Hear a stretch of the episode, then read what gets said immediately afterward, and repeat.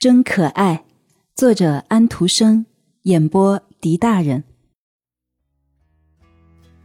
可是更糟糕的是，一个人在一个大的社交场合中，觉得自己的妻子和岳母净讲蠢话，而又不能指望自己找点什么可以解嘲的话来掩饰一下那些蠢话。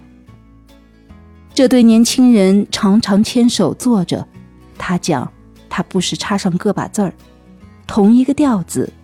同样，那么两三响钟声，索菲亚他们的一位女友来的时候，他的神情才算松了一口气。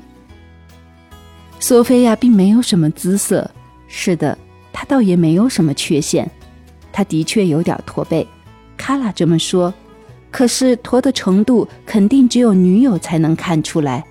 她是一个很通情达理的姑娘，然而她一点也不觉得她在这里可能是位危险的人。在玩具娃娃的柜子里，它是一股新鲜的空气。他们大家都看到了，很需要新鲜空气，需要新鲜空气。于是他们便出去呼吸。岳母和这对年轻人去意大利旅行了。谢天谢地，我们又回到了自己的家了。母亲和女儿在一年以后与阿尔弗里兹三人一起回来的时候这么说道：“旅行可真没有一点乐趣。”实际上是令人厌烦的。对不起，我这么说，我烦透了。尽管我和孩子们在一起。再说，旅行很费钱，太贵了。所有那么多画廊都得去看，所有的东西都得赶着去看。要知道，你旅行归来，别人问你，你却答不上来，那可是再羞人不过的事儿了。就这样，还得听人说，忘记看的东西，那是最好的东西。那些没完没了的圣母像让我烦死了，我自己都成了圣母。还有给我吃的那种饭，卡拉说道：“哦，连一碗像样的肉汤都没有，他们的烹调手艺简直糟透了。”妈妈附和道。卡拉因为旅行而累极了，长时间恢复不过来的疲劳，这是最糟不过的事儿。索菲亚到家里来陪着他。他起了好作用，岳母说：“他得承认，索菲亚很懂得管家，很懂艺术，也懂得他身世无力提供的种种事情。此外，他为人勤快，非常忠诚。在卡拉生病躺在床上，身体一天天衰弱下去的时候，他表现得特别尽心。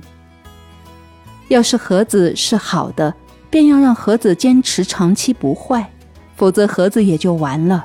现在。”盒子完了，卡拉死了。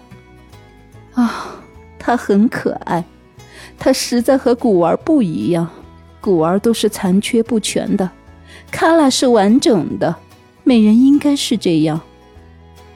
母亲说道。阿尔弗里兹哭了，母亲哭了，他们两人都穿上黑色的丧服。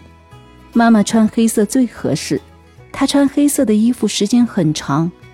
他手伤伤痛的时间也很长，而且他又遭遇到了新的伤痛。阿尔弗里兹又结婚了，娶了索菲亚，那位没有什么姿色的人。啊，他真是走极端，从最美的走向最丑，的他竟能忘掉头一位妻子。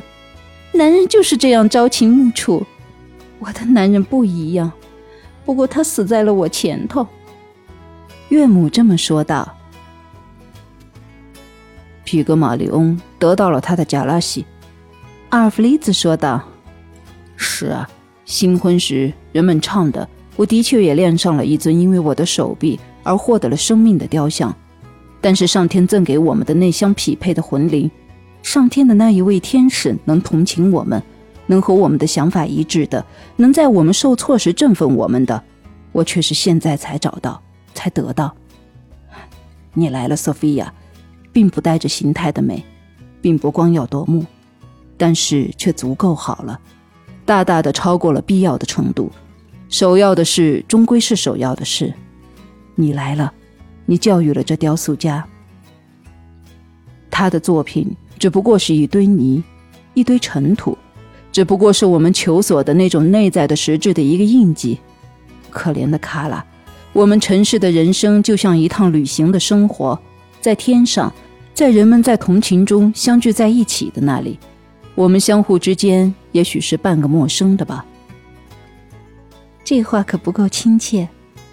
不是基督徒的话，天上是没有什么婚事的。